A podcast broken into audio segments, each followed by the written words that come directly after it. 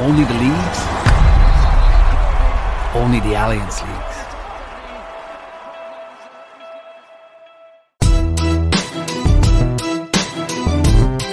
A grain of rice is going to tip the scale. Just remember that, lad. There's a small bit of a needle there. Now, come on, Mayo, you've got to get Andy Moran into the game. Listen back to Eden, and now they're really roaring. And I can tell you, there won't be a cow milk I'll declare for at least a week. Hello, everyone. You're very welcome to the Allianz Irish Examiner Gaelic Football Show. My name is Paul Rouse, and I'm joined by the former Armagh footballer Oisín McConville and by Kevin Walsh, the former Galway footballer and manager. The Allianz leagues have now passed the halfway point. All four divisions are taking shape. And of course, this weekend was Newbridge or nowhere. Kevin, were you surprised that Kildare won? To be honest, Paul, I wasn't. I thought they had a great chance. And I suppose if you look at the form since the start of the year, I don't need to be repeating what people have been saying, but the Dublin train seems to have pulled back a little bit. So, Kildare were there with a bit of a jump in their step, and the new management, and they've been quite good. They've been quite good against Kerry as well. I don't think it was a massive fluke that they drew that game either. So, the form was pointing that they'd every chance. And I suppose if you're to, maybe the bookies were 2 or 3 to 1, you wonder where that came from, because Dublin have lost a lot of their main players at the minute. I know they're waiting for Conor Callaghan, Merchant, and a few other guys to come back, McCarthy, but the gel just doesn't seem to be there since the start of the year. Now, look at it; it's only the fourth game, like you've mentioned. I would say that we're involved in our own management. We would say the final three games. This is where where it starts now. And if you can get the final three games and get 5 or 6 points out of those, you're in a good place going to the championship. Where some teams might win the first four and lose the last two, they're not in a good place going to the championship. So it's not critical at the minute, but it's getting to that point. You mentioned the Dublin train there, and that train was filled with quality players. How would you assess that train now? To be honest, but Paul, unless it's proven different, the train isn't as full as it was. And you look back at the likes of Paul Mannion, McCaffrey, they were super, super players. But that doesn't mean that they're going to be replaced overnight. That type of a quality of player, Philly McMahon, Johnny Cooper's just come back in; he's not getting any younger. Paul Flynn, all those players aren't easily replaced, and it doesn't mean that this train go on forever. They're certainly, you'd expect they'd still be there fighting for the honours, but it just isn't definitely as strong as it was. And by contrast, Kildare were full value for their victory, Oisín, and they played some very, very nice football.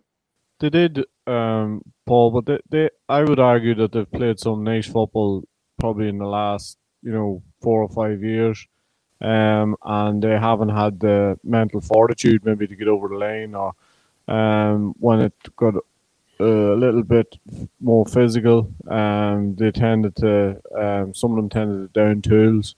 I think I one thing I said about the start of the year when I seen the management team was that I didn't think that would be lacking anymore, and it was up to the fact now to see if they had that extra little bit of quality.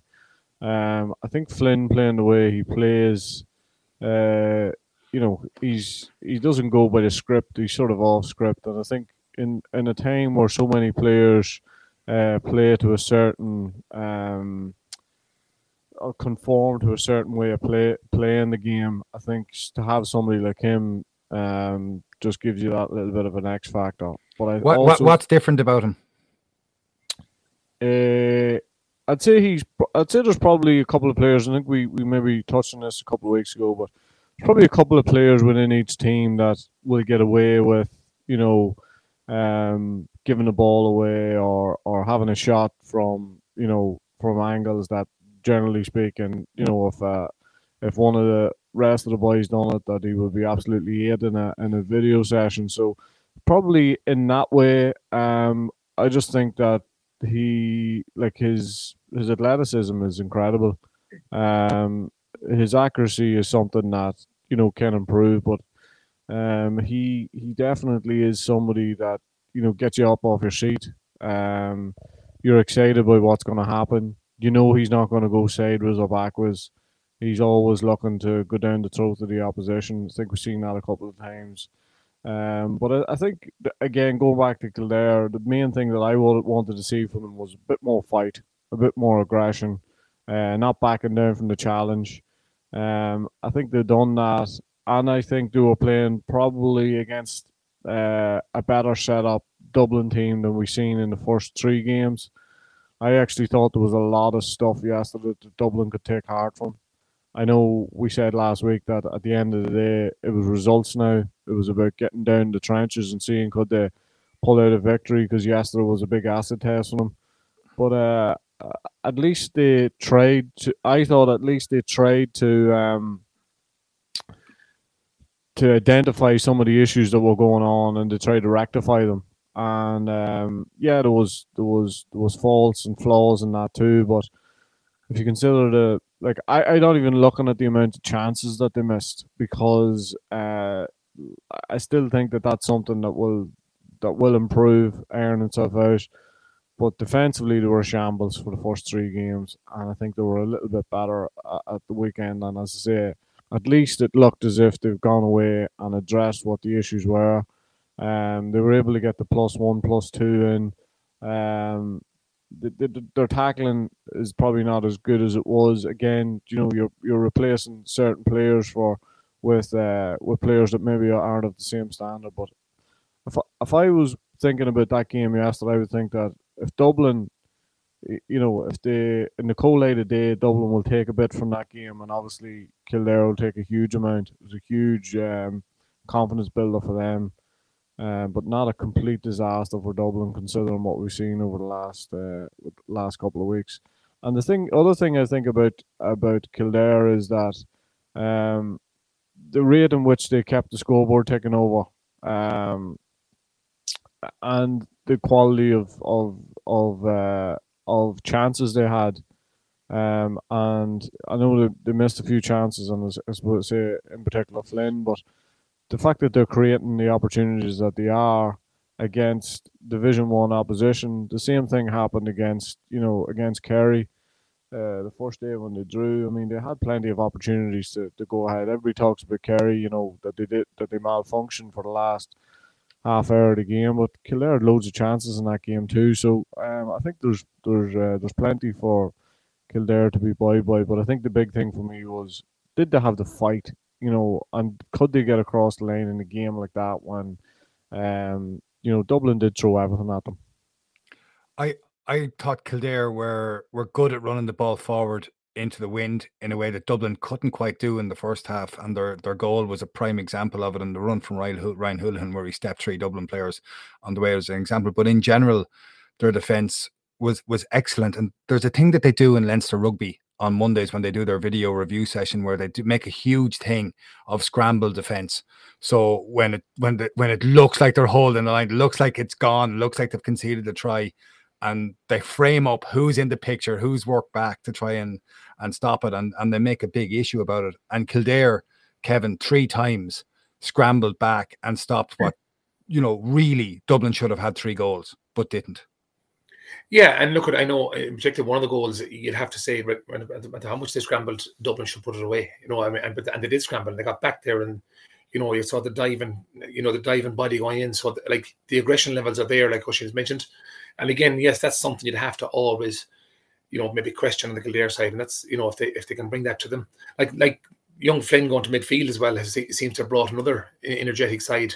You know, probably looking back at the time, you had maybe Feely and Mulek and a few of those guys out there. They were huge fielders, but, you know, did they bring the athleticism that was there required? Maybe they didn't. So there's just changes going on there, which allows the body to get up and down the field. And if they can just bring that to a kind of a pattern, like you said, where they're willing to scramble and show them in the trenches they're willing to work. Like they always had ability. I've always felt that. And I think they're no different now. They've got really good forwards as well at the minute. They're fast. I suppose from Daniel Flynn's side of it. Where would you play him, Kevin? Where would you play Daniel Flynn? Look at he looks like a super kind of a human being who has pace, speed, off the mark. Like watch him last night. Every time he gets the ball, he just turns and faces opposition. You know what I would call a triple threat. He just turns to face you, and straight away, you know, he's putting the fear of God in the defender, where a lot of other forwards just run out into lane 1, lane 5, and they kind of slow the ball up. And like if you can use him like that. Get the ball up quick enough, the opposition will find it very hard to get back and set up, because if he turns and takes you on straight away, you know, they're on the back foot. But where would I play him? You know, I'd say because of his natural size, I don't think he'd probably be able to last a match around the middle of the field. Probably full forward is probably his place, but it's to get him, you know, doing the damage in the middle three lanes. And you know, I suppose, and that's his challenge. His challenge will be later on in the year when the defenses are really set up. Like, you'd have to have a plan B as well, and maybe his strength and his power when he goes at you, it may not work if there's two or three people around him, and it's open a bit at the minute. So he is playing well at the minute, but again, unless he's developed something from the years gone by, there will be areas you'll be able to take him that he won't be overly effective and may not be in the game long enough. He clearly plays a lot off the cuff, and his natural ability is absolutely outstanding. I thought he was technically the best player in the field on Sunday. To what extent do you just say to somebody like Daniel Flynn, just go out and play there, or are you willing to accept a certain amount of things just go haywire? Yeah, look at you. Yeah, those type of players, they have to be allowed to be an entrepreneur as well. Them are the guys that will make a team tick. So, like, it's often important to not take everything off him, but it's also often important that his teammates will be able to create space for him, because if he gets space is what he needs most. So I would say that the team needs to work around him as much as they do let him go off the cuff. So look, he's a super player. I wouldn't in any way try to stop him from doing what he does, but maybe try and get to a point where he's actually involved in the game a lot more. Yeah, Oisín, where would you play him? Yeah, I'd play. I like him at 14. I think it gives an extra option, but again, against maybe a Tyrone or somebody like that, he'll probably have to spend some time at 11 because he'll get very frustrated in the 14. I think that's what happened to him last year in the Leinster final. I think, you know, there was times where, you know, he hadn't seen the ball for a certain amount of time, and the ball goes in, and then the natural reaction for a guy like him is to trying to take, you know, 2, 3, 4 men on, stick it over the bar, and then the confidence starts to wane and stuff like that. So the more you know, he can get into the game and do simple things. But I also think that probably the two boys in the corners could definitely play off him a little bit more.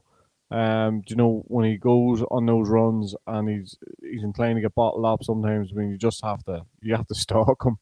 You have to stalk him as a corner forward and get those come off the shoulder on him. Yeah, bits and pieces off him, or just be ready. You know, I mean, I know that's what I'd be doing. I think there's probably 3, 4 simple scores for one of the corner forwards or some of the lads in the half forward line. To when he gets the ball, he draws 2 or 3 men.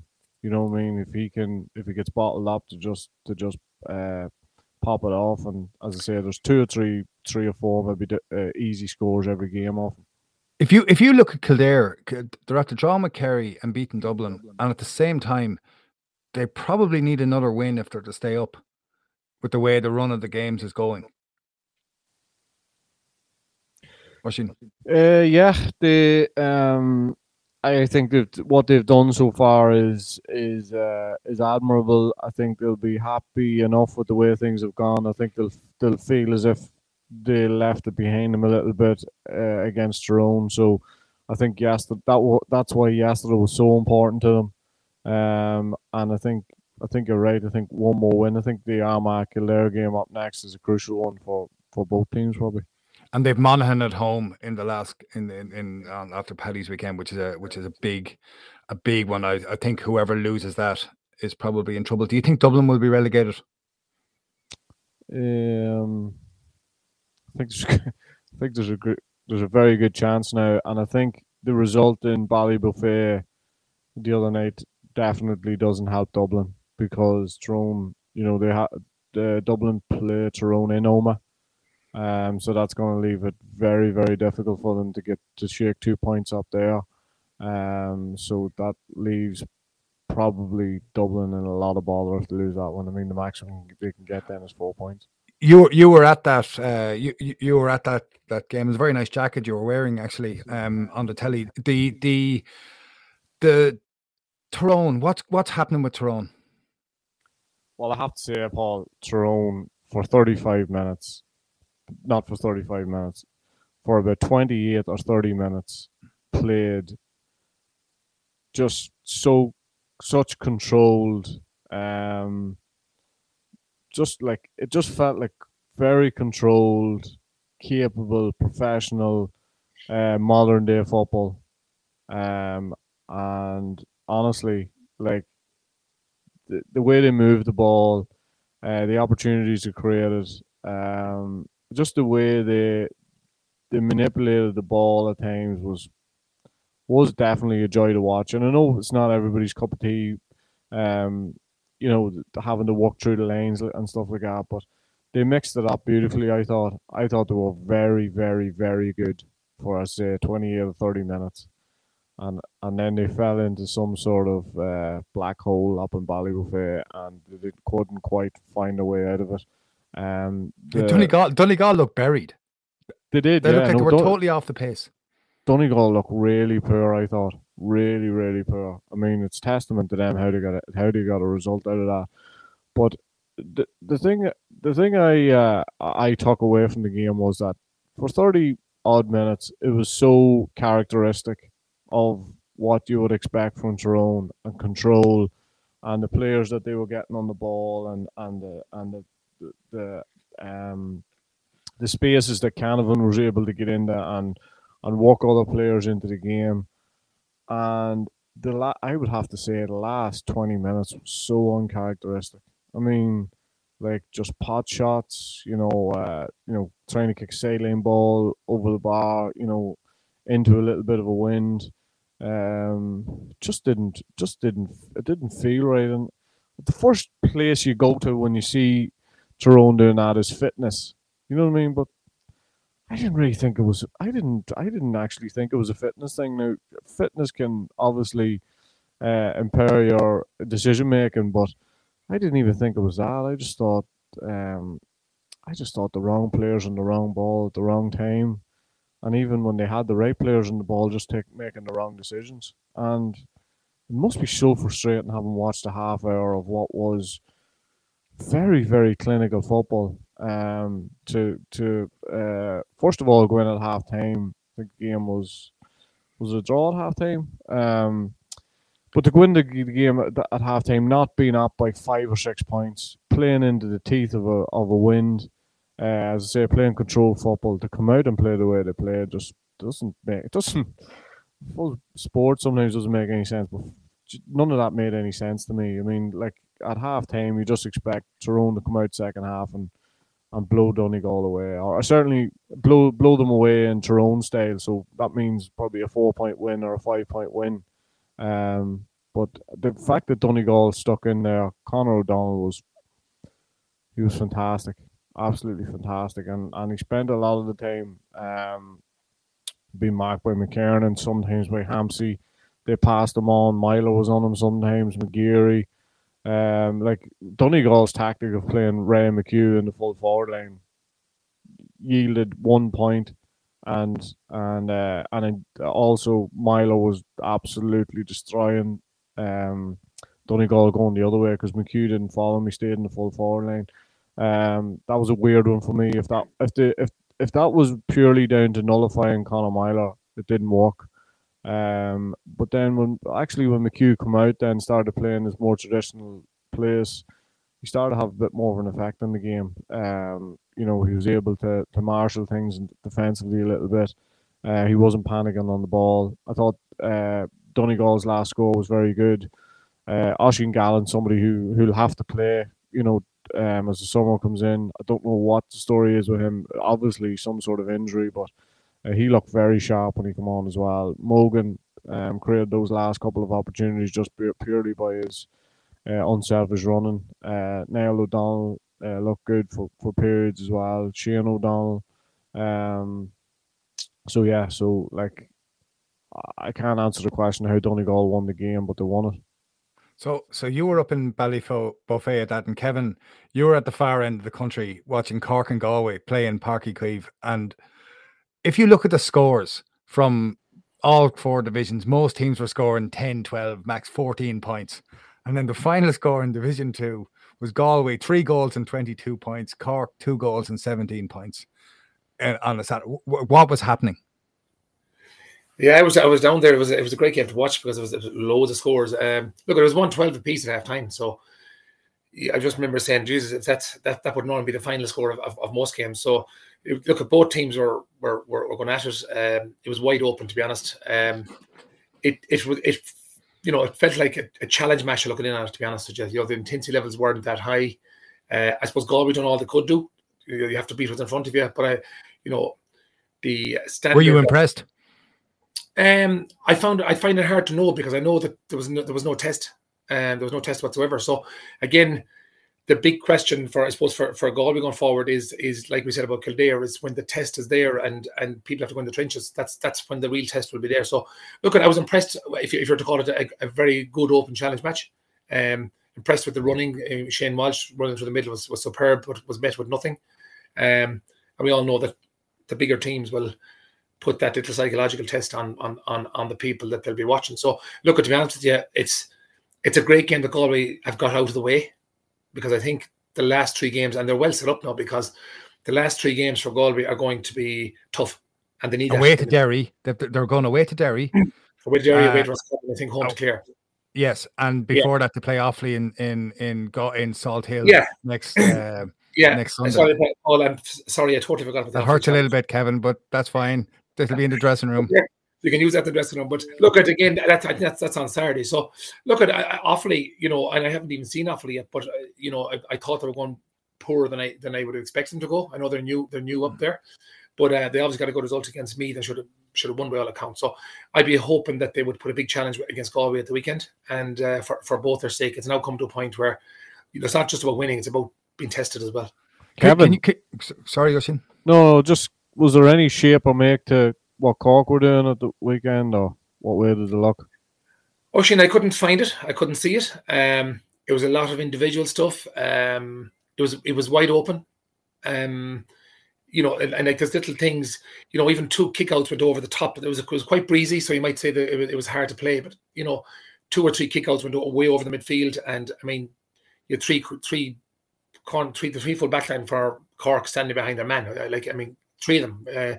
So the ball would bounce twice after the kick out, and the Galway forward runs onto it. So for me, that's awful naive. I would say there's an awful naivety there. But Cork are obviously quite young. A lot of the players I didn't even recognise. But that, you know, if they've any chance, they're going to have to wipe up all that stuff and wipe it quickly, because it was wide open, and you know they're going to really struggle, in my opinion, unless they get their act together. Well, they'll get relegated.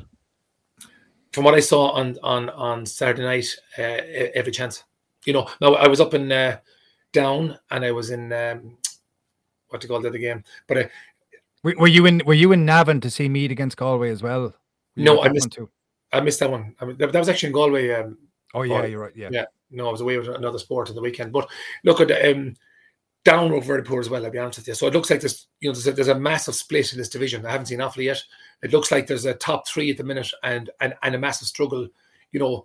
But look back at Division 2 maybe 4 or 5 years ago, it looks like the bottom of Division 2 at the minute is very, very poor. I could be wrong on that in 3 or 4 weeks' time, but it's going to be a scrap between 3 or 4 teams that just aren't at the races at the minute. Meath, Offaly, Cork and Down, really. Yeah. It's two of those four. If you look at those, after 4 games played, Down have 1 point, Cork have 1 point, Offaly have played 3 games and have 1 point, and Meath have 4 points. Meath have 2 points. Yeah. With 2 draws. So none of those 4 teams have won a match so far. That's a fair statement. Now, they're all playing each other in the last couple of games. And this is where relegation is now staring 4 teams straight in the face. Yeah, absolutely. And look at again, you know, and Clare, in fairness to Clare will always go in the trenches for you. And that's the difference. Yeah. The other teams at the minute, I'm not so sure, are they going in the trenches at the minute? And, you know, I'd be fairly sure that every time Clare go out, they put up. You know, they make you fight. How do you build a team that will go in the trenches? I suppose, Paul. Look, you know, there has to be that people understand their role as well, and they have to believe in what you're doing as management. I mean, that, you know, it can't be just like maybe off the cuff, like you mentioned that early on about Daniel Flynn. Those players, and you know, those players that can do all those things, of course, those guys can do it naturally. But there's a lot of other players in that group that needs to be, I suppose, put into areas where they can excel. And you know, for a management to get there, number one, you get your kickouts right, Absolutely. You have 25 kickouts every game. You're facing 25 kickouts. There's 50 stoppages. And if you can't get your team to be reasonably set up for both of those, you're going to struggle. Again, I've mentioned about stuff of understanding how to, maybe just the simple stuff of how to play in front, where to play in front, when the ball is more than one kick away, where do I stand? All those things have got to be developed, because if they're not, you're just going to be under fire all day. And, you know, like you mentioned Daniel Flynn early on, Shane Walsh. It's now gone to a stage where all those guys are going to be targeted, and they always will be targeted. And they, you know, and there'll be physical people on them. How can your teammates help that guy then as well for him to excel? How can, you know, little bits and pieces that can be done? And I think all that will fall in for the team to actually get a bit of belief. But look, it needs to be a little bit structured, and I didn't see it with Cork. Would you, if you were playing against somebody like Daniel Flynn and you were, for example, a Cork defence, you say they were totally open, they let someone through. Would you drop someone back? Would you drop two back? Would you play a plus one? Would you drop a centre back in to play with the full back? What exactly would you do? Look, and again, the biggest thing of all this is, without anybody going back, Paul, is the understanding of how to mark that man from in front when the ball is more than one kick away. Because straight away, if you're there and you're putting pressure on the kicker who can't put it in front of Flynn, and Flynn wants to run into space as close to the goal as he can. Now, straight away, by just doing that, Finn has no choice but to come out an extra 20, 30 yards to receive the ball, and the kicker will be under pressure. So that's a simple little thing to coach players, and I think that's been left out massively. That's number one. Number two then is, if you can delay and deny, over time you'll get the spaces back there to blocked up on Flynn, and let him do all the damage he wants in lane one and lane five. And again, let him run out there and win ball. But it's about coaxing pressure and all that type of stuff. So, look, there's massive ways of taking these players, I suppose, into their own ugly zone, which they don't like. But there's a lot of work to be done in the field for that now. So, at the minute, you know, our Cork there, our Down there, from what I've seen, Division 2, I don't see them being at that level at the minute. It wouldn't take a lot, but it does take a bit of practice. What would you do, Oisín? Well, I was thinking about you know, the Dublin situation and the fact that more or less they played Johnny Cooper as a sweeper most of the time yesterday. And I was thinking, when Cork would be playing against a team like Galway, who love hitting that full forward line and love getting runners off the shoulder, surely, you know, that would have been an option at times. I go back to Tyrone last year and under the two boys after coming in fresh from Mickey Hart. And people wanted to see a change, and probably players wanted to see a change. So what they did to begin with was they completely pushed up on every team. They swarmed kickouts, and they played a lot of heads-up, man-to-man football. They come into the Donegal game, and I wouldn't say out of nowhere, but I would say that as a surprise, they played Frank Burns as a full-time sweeper. They didn't put any frills around it. It wasn't a different plus one. Frank Burns just stayed there, and he played as a traditional sweeper, and he was absolutely excellent. And the reason why he was excellent, because Donegal wanted to get McBrearty on the ball, coming off the shoulder. You know, when he comes round, and many times as he kicked, many points of all of his scores as he kicked on the loop, I'd say hundreds. And they completely negated that and stopped it. And I just think that Cork, just a little bit, you know, to think outside the box a little bit sometimes and think, you know, how do we become more solid? How do we not give away? What do you say, Paul? 322? 322 to 217. I want to talk about the 217 in a minute as well, but yeah. No, definitely. But the 322, I mean, like really and truly, to be competitive, you're going to need to have that, realistically, like, you know what I mean? So the fact that they're shipping as many scores as they are, surely somebody's saying, listen, lads, you know, maybe we'll try something different, or do even just to try that, whether it be a sweeper or, you know, whether it be, you know, giving up the kick out an odd time, not being obsessed with always pushing up on it. So as Kevin says, you know, that simple long ball over the top. Imagine, you know, going down the Cork and them giving you the kick out and getting bodies back and making it difficult for you. That doesn't have to be for the whole game. I don't like teams giving up the kick out, but sometimes you just have to do that in order to create that organisation and make that a starting point and sort of walk from there. But To try and do that in reverse is very, very difficult. To try and that ball goes over the top and try and get bodies back in there and slow it down, it's just not going to happen. You know, modern day players they're just too quick, and they sense an opportunity. You know, like as soon as that ball is kicked out, player wins it. You know, they'll determine the next 2 or 3 seconds if we're heading for goal or we're happy enough to take a point. Do you know what I mean? Or any score will do. So it's just too easy to play against. You got to make yourself a bit more difficult to play against. And yeah, look, O'Shea, I saw them there, and in particular against the breeze. You know, Cork pushed up and everything, and there's times there where you should have been maybe giving it off a while, because if it goes over the midfield, it's straight in the full forward end straight away. So when you're against the wind, it probably takes 3 kicks to get the ball up. If you're with it, it only takes 2. You have to balance that out. When is the best time to push up? When not push up? Can you take the guys down the sideline, slow it up, get a good defensive shape? Like they did try to get a sweeper back now and again, but just I don't even know what the sweeper knew he was actually at when he was there, because that's massive as well. Any sweeper should see ball. You should see the man behind him as much as where the ball is coming from at that angle. So again, it's just to be equipped with those tools and understanding your job is massive as well. And like I said, Oisín, it has to be varied a little bit. It can't be just push up and leave completely open the back, in particular with a gale. I mean, it doesn't make sense whatsoever. Like they do miss Powder. Don't get me wrong. Like, and he fulfills a good bit of that role, and he's a good reader of the game, and he'll stop a lot of that. But you know what I mean, missing one person shouldn't leave you conceding 322. You were down with a whole lot of football people in Cork, Kevin, for the weekend, or you were down certainly on Saturday. What's the atmosphere around Cork football like as an outsider? How do you find it? You know, just from, I suppose, the area we were in and from the comments, it seemed to be more about, well, we'll accept it, kind of, the hurling is our game at the minute. That's what I could kind of gather a little bit.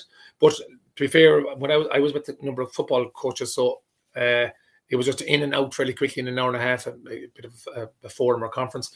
But again, we just wasn't hanging around too much. But look at the Rebel Oak, and they're actually trying to push it out. There was 100 coaches there from different clubs. So they're obviously looking at ways to improve. And, you know, more than you've mentioned Kildare there, Oisín, you'd be hoping that the management teams would have a balance to it, not just all footballers. So we'll see later on where Kildare go with that. Like, you know, there has to be a challenging environment in your own management. And if everyone thinks the same way around the table, you know, the results won't be the best way. So you need to have that challenging environment with a back-home team that will actually say, hold on a second, I don't think you're doing this right, or could you improve on this? And that's the only way you're going to do that. So, again, you know, I'd be hoping that maybe Cork and their management team, that they will start to, and they're only new in fairness, they're very new in. I'd be hoping that they'll be looking at all aspects to improve as quickly as possible. Any management team I was ever involved in, we went more for anarchy rather than challenge me. Yeah. It's probably the opposite end of the. Well, before we move on from that game, Galway. Okay, they scored 322. They're comfortable, but they conceded 217. How did that happen? Obviously, a bit open as well. But to be fair, I suppose when they found themselves maybe level at half time and. Maybe they could see the Cork where they could take them in a shootout. I think that's important to understand as well. For instance, like when we were playing back over the years ago, you know, we'd have been very, very tight. We'd have never been tight, but there was obviously games we'd go after. So, for instance, we played Derry in Tuam Stadium, and we did feel without shooting at the time, and we found ourselves 7 or 8 points down at half time. You know, it was a kind of, but we still, I think we won at 5-15 to 2-15. So we weren't overly worried about the 2-15 because we did try to do something that we might need to do again. So sometimes you will have games and that management might do that. So I'd be hoping that that's what happened with Galway the last week, that they had been quite tight. So maybe they just went after them to have a shootout and do as much as they could. So, but again, it was a little bit worrying to concede 2-17, you know. Again, quite open at the back, but maybe they had their own reasons for that. Kevin, the last time you were on the podcast, Jack O'Connor was on with you, and at that stage he was Kildare manager. Now he's Kerry manager. How would you rate that again? Don't blame me for the follow-up. No, you followed them into it, Kevin. Everybody knows that was Paul's fault, Kevin. No worries. It was my first time on it, and I got blamed for everything. So how would you rate the job that Jack's doing? Look, as you know, Kerryers have been a sleeping giant for a long time. we would have come across them numerous. Like they have possibly the best group of footballers in the country. There's no doubt about that. They've tightened up at the back, which was really, really important. Again, you know, they drew with Kildare, so they were challenged there. But I think if Kerry get the back right, I've always said this, with this group of players, I expect them to win the All-Ireland. Tyrone... Do you think they will win the All-Ireland? I actually do. It's early to say that, but I do. I think they will. I think Paddy Talley will help there as well. I think that... what does he do? What does he do when he comes in? Paddy brings energy. He's loads of ideas. He's loads of drills. He's positive. So he will bring something to Kerry, providing Kerry allow that. I mean, I would have felt that in particular, you know, down the south, Cork, Kerry, while other teams have been moving on in the GAA. I said this before in your podcast as well, I think they've been slow to move on it. So I think Kerry are starting to do that now, you know, understanding, I suppose, how to cover the spaces in the right areas, the right times. It just can't be all flash. So they're working very hard. I see Sean O'Shea back on the full back line last night, Clifford to be back there, Body. So they're getting numbers back now and they're breaking a pace. They have that pace and they've got two or three lethal forwards, which is hard to beat. So I think they'll be very, very, obviously they'll be close, but I do expect them to push on this year. See, Kevin, when you mentioned about just you know, how they've been reluctant, I suppose, to move at the times. Just going back to Cork, do you think Cork would really benefit from somebody from the outside? Is that what you mean? Like, as far as I know, you mentioned other sports, but would they benefit from somebody from the outside? And I'm not trying to do Keith. No. Job. He's early in the job. Like, he needs to be given a chance. But yeah, you know, do you know what I mean? Like, long term or at some stage. Well, I think Oisín, to answer the question, if there's somebody inside who has the thought process maybe to move it on, you don't actually need someone from outside. But if it means somebody from outside has to come in to actually at least challenge where Cork are at by bringing new things to the table, I think that's badly, badly needed. Because Kerry have been very, very slow. Kerry have had super players the last 5 or 6 years. And I would think that some of them have missed a boat maybe of challenging a bit higher if they had looked at the transitioning of what's happening in Gaelic football. It mightn't be the prettiest. It might be against all the morals of all the purists. But do you want to win, or do you want to be competitive, or do you want to just play your social football and enjoy what you do? Like, those questions are huge. Do you want to win, or do you want to play social football, or what you call traditional? Now look at, you know, that's the question. So I suppose whoever does that, and change is very difficult. So if someone comes into Cork, in particular an insider, and I had it in Galway myself, is you'll have the old-timers chirping over the fence. You'll have that type of stuff. So if you're going to be able to, you'll have to be strong and be saying, hold on, this is what I have to do. I know what I have to do to get to a team to a certain level. I'm going to stick with it. I'll take a bit of flack as I do it. So you need to be strong in those areas, because the traditionals of that will challenge you. And do you... Presumably, Kerry are now so stung by repeated defeat that that's where the change is rooted, and that's why the capacity for change is happening now. Yeah, and I think, to be fair, it was slightly happening before now, because they were getting bodies back. I'm not so sure that they've brought the level that, you know, the understanding of the marking in front isn't there yet. There's a fair bit of... Because they can kind of do it, because they're right beside. They're physically good players. They can mark very tight. I think they can get better. I think if they can maybe just look another line, another bit forward, and I think Paddy Talley may bring that to them, providing he's allowed to do his work, which it looks like at the minute he will be. Are you impressed with the way Mayo have gone at the league? I am. I have to be honest with you. I think they've made changes in a lot of personnel, and even yesterday again, you know, they had to fight, and young fellas came in, the Paddy Durkin come on, you know, younger lads that you know, they wouldn't even know are getting game time, and they're all doing their business. So you'd have to say that you'd be impressed with how they're performing at the minute and the results to date. Carney looks good. He looks like a smart footballer as well, and kind of what Mayo are crying out for in that area. Would you start Aiden O'Shea on the Mayo team? Honestly, no. And I think if you asked me this question 2 or 3 years ago, I'd be giving the same answer. And to be fair, I think he could have a massive impact in coming in as well, because I just think that he's targeted as well. So he I don't know. It's hard to know. You asked the question with Daniel Flynn early on, you know, where's his best position? And that's still very hard to know because, you know, I heard Kevin McStay roaring and shouting about a game down in Tuam about 18 months ago, which they finally found the place for Aiden O'Shea. He'd been in there for 10 years before that, but it just happened to be one game where Galway were completely opened and all of a sudden there was a new energy here. The bottom line is this: if you double team Aiden O'Shea in the square, he's not going to, he won't do damage. That's the bottom line. So where do you play him? And I'm not trying to, you know, because he has been super for Mayo over the years, but I just think it looks like to me that Mayo tick better when there's no focal point like that, you know. And would I start? I'd be certainly looking at maybe as an impact in different areas. He can come midfield, he can come on centre forward, he can come on full forward, and there could be 10 minutes damage there done more than what you might do in 50 minutes if you start him. Oisín, were you disappointed with Armagh? Not overly. I think definitely the last 2 weeks have been a bit of a lesson for us, but I think Armagh were extremely competitive yesterday. It was a game that they definitely could have won. I think, you know, it showed up old frailties in that, you know, we give away the ball towards the end of the game, you know, when we should be minding a little bit better.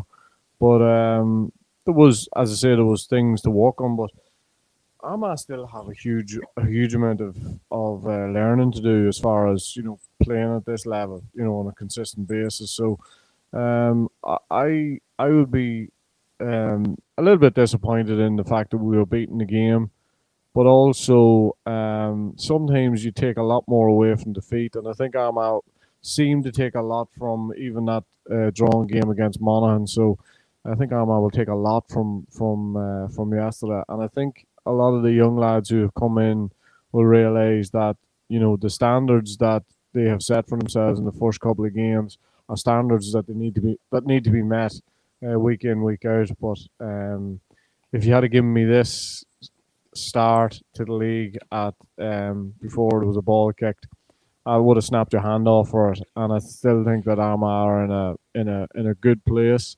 And I think that the more of what we've seen in the Monaghan game and the Mayo game, the more highlight reels and the more video work that Armagh do on the simple things that they've done wrong. I think there's an area for massive improvement there. And when I say massive improvement, on top of what Armagh have done so far, as I say, it's a position that I didn't think we'd be in, but I'd be never happy at being beat, but I'd be happy enough with the way things went.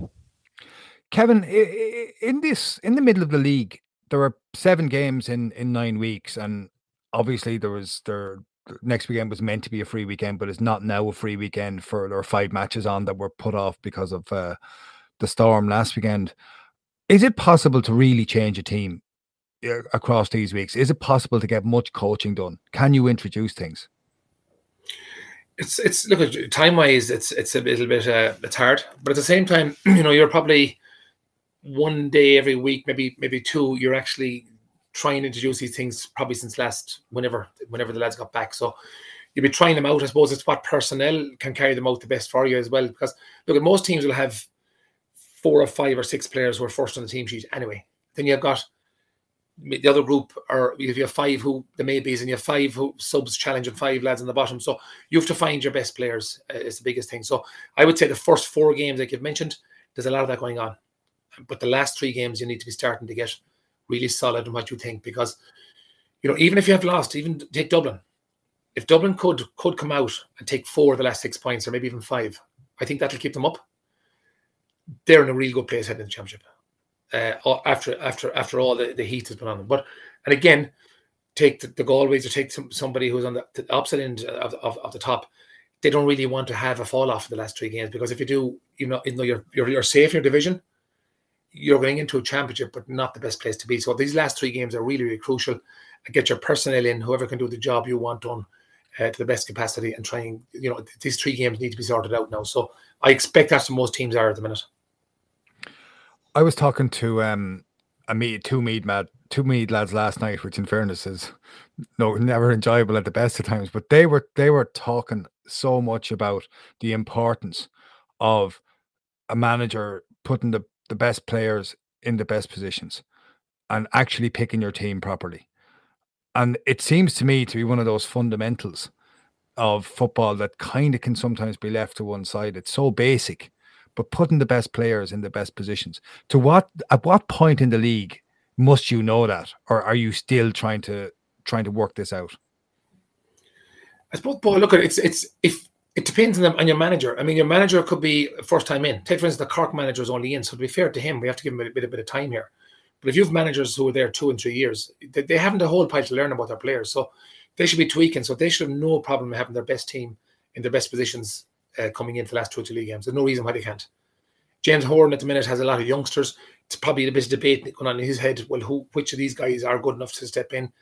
I suppose, look at Paul, it's different for each manager, but as I said to you, there's no reason why a manager that's in for 2 or 3 years isn't 100% sure of his team coming into the last 2 league games. I don't see why that would happen.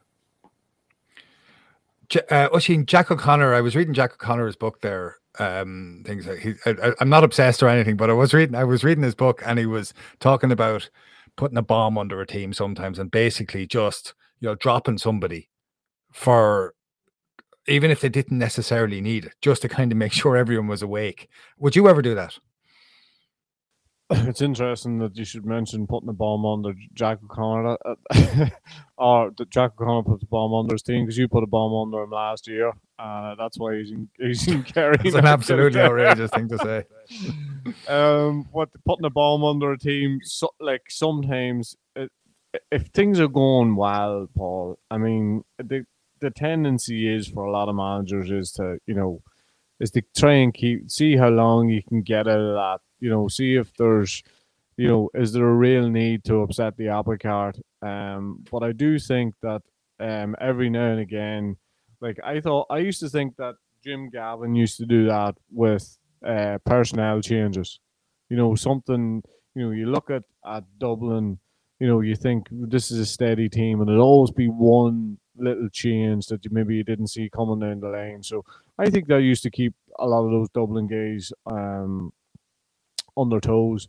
I think if he's trying to start manufacturing things, you know, such and such said this about us, or, you know, that sort of thing. So I think if you start manufacturing things, I think players will find out very, very quickly, especially the modern day player. But I suppose the best bomb anybody can get under them is, you know, a haphazard performance or something like that. And I think, you know, if you're Jack O'Connor, you know, in particular, you've had that. I mean, Kildare for 35 minutes was a shambles. So, you know, when people talk about, you know, how good Kerry are and how good they can be, and that they're that they're out in front as far as the race for Sam Maguire is concerned, that's 100% right. But there's also another side to this Kerry team. There's another side. We've seen it last year. We've seen it for the last 2 or 3 years in particular, and we've seen it. You know, we have real solid evidence of that happening, you know, early on in this league. So I think if you're trying to manufacture a bomb, that's not the right way to go about it. But I think there'll always be things that you're not happy with. There's always something within that squad that you can pick out and say, listen, lads, we're setting standards for ourselves, and this doesn't meet those standards. But as I say, if you're trying to manufacture things, or you're posting what Kevin Walsh says up on the dressing room, I mean, you're going nowhere fast. There's another really big weekend for football people, or a really big match for football people next weekend in Division 4, and it's Sligo against Cavan. Now, Sligo, Cavan have been solid but not spectacular in the league so far, but tipping along. And Sligo looked like they were tipping along, and then went to Tipperary and lost by 4 points. It seems that whoever wins that game next weekend, or whoever loses that game, more to the point, is in a lot of bother. Oisín, how do you see it going?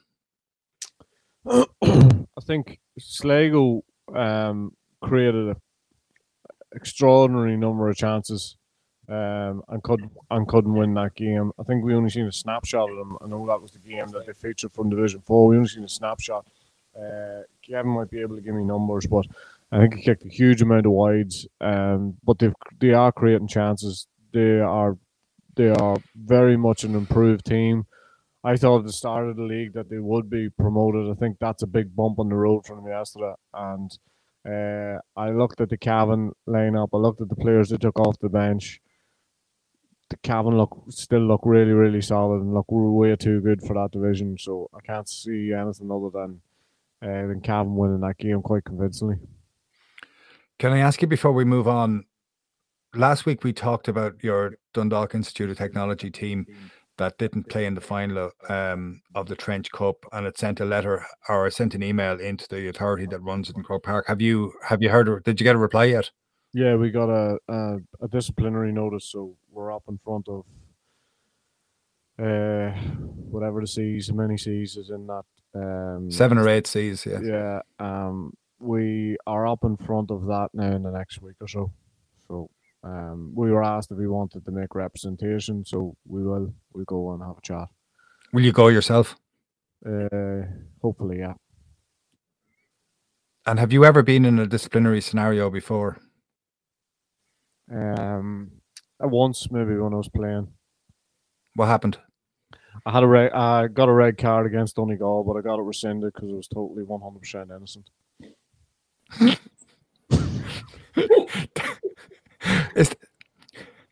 You could at least keep a straight face. If in the break weekend, would you play a challenge match in the break weekend, Kevin? If your team wasn't out. I don't think I would, on the basis there might be need for it if I felt there was other players weren't getting game time or. But I'd be honest with you, the coaching part of something for me, like it's great going around the country and all these challenge matches and people feel good about themselves. But I mentioned the challenge me environment early on. The challenge needs to be with the players as well. So take them out of the comfort zone and put them into the ugly zone. You call it what you like. The coaching is massive. Like we don't get these guys too often. So. Even to like we spoke early on about what do you do with the kickouts? Do you press them? Do you not press them? Is the wind against you? Is it for you? Are you down to 14 men? Are you losing the game? Are you winning the game? All the what-if scenarios, you really need to be pushing those out. So to answer your question, I'd far and away rather to be getting those coaching hours into players to give them the confidence that they know where they're at. And secondly, you'll find out things as well when you do that. So to answer your question, I probably wouldn't. Oisín. Did you like challenge matches? Not particularly. The more you're, I suppose, like it's easy when you're trying to break onto the scene. I suppose the more matches you get, the better. The more opportunities you get to shine, the better. And then they just become a trudge. I think for established players, unless you're coming back from injury or something, and you need a game under your belt. But no, I didn't particularly like challenge matches, and one of the reasons for that was that Armagh used to take us to Navan every April before we played in the Ulster Championship, because it was the tightness up for the Ulster Championship. And what I used to do was we used to go up there, we used to get absolutely hammered, and we used to get battered as well. It used to be all-out warfare. I remember the first time I played, Kevin Reilly, I think. Mark Reilly. Mark Reilly, cornerback, yeah. Good footballer. He was marking me. I was in my first year, probably 18 years of age, and Garrity and Jerry Reid started a row at the top end of the pitch, and as you do, you sort of start to amble towards it, and Mark Reilly just tapped me in the shoulder. He said, I wouldn't bother. And me and him stood down in the bottom corner of the pitch while everybody else got stuck in. And I come away in the car that day and I said to myself, well, thank God we'll not have to go up there next year, because as I say, we were getting a good walloping in both facets of the game. But every year, Paul, for the next 5 years, we were in Meath, in Navan, in April, and it was a lesson. It gave us an idea of where we needed to be, but it was demoralizing as much as anything else. But I think, when you talk about teams playing challenge matches, most teams will play challenge matches just to give the guys who, as Kevin touched on, the guys who aren't getting football, so the next 15 or the boys who are coming back from injury or stuff like that. But most teams will probably play a challenge match this weekend of some sort, and probably you won't see a lot of the guys who've already featured in the league. Yeah, so essentially, apart from the 5 games next weekend, Westmeath, Longford, Very, very hot local derby, vital for both promotion and relegation there. From Annalise, same scenario in terms of who's going up and who's going down. Galway and Offaly, Wexford and Tip, and Sligo and Cavan. So it's no Division One matches next weekend. But when it comes back the following weekend, it's Dublin Tyrone in Omagh, which is a really, really mouth-watering prospect. The last two All-Ireland champions coming against each other, both in relegation bother, and it is something to savour. We'll finish there, but I wasn't sure if I was going to say anything about this, but I think we can't pretend that there's not a war happening at the moment. And you can say this is a sports podcast and we shouldn't say anything about that war, but I don't think that's right, and I don't think it's right for two reasons. I think it's not right, first of all, because of the people that are involved. There are people from Ukraine and Poland and all across Eastern Europe who live in this country now, are involved in GA clubs, and people from Latvia, Lithuania, all across those neighbouring countries, not just in Ukraine, who are in here, and I think it's solidarity with them.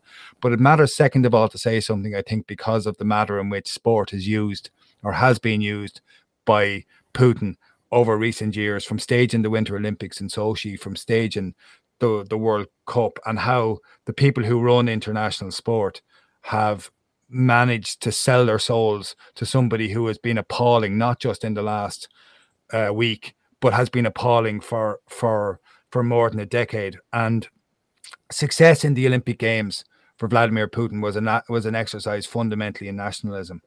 And there's a direct line between that and how he conducts himself in sport and in the world in general. And it goes into our own houses as well. It's not just something that's happening on the far side of the world. Like, the Champions League is sponsored by Gazprom, who are a Russian company extremely tight to Putin. Aeroflot have been a sponsor of Manchester United over the last number of years. Again, entirely wrong. And in all of this, there was something really striking happened in the last couple of days, and the lead was taken by players. You saw the players of Poland, led by Lewandowski, the brilliant Bayern Munich centre forward, and Sweden, and now the Czech Republic, declining to play against Russia. And you see fencing teams declining to play against Russia, and again, skiers declining to play against Russia. And it comes down to it. FIFA were offered an opportunity to redeem themselves at the weekend and to say that they would throw Russia out of the World Cup. And once again, Gianni Infantino and the person who calls Putin his friend failed the test. And I think it's important to say that and to stand in solidarity, albeit it is just words that we can offer. Thank you to Larry Ryan for running this podcast, to Raf Rocca, to Jack Neville, to Tony Lean, to everyone at Examiner Sport. A huge thanks to Oisín, and especially to Kevin Walsh. We'll be back soon. Allianz. Supporting all 32 counties through the Allianz Leagues.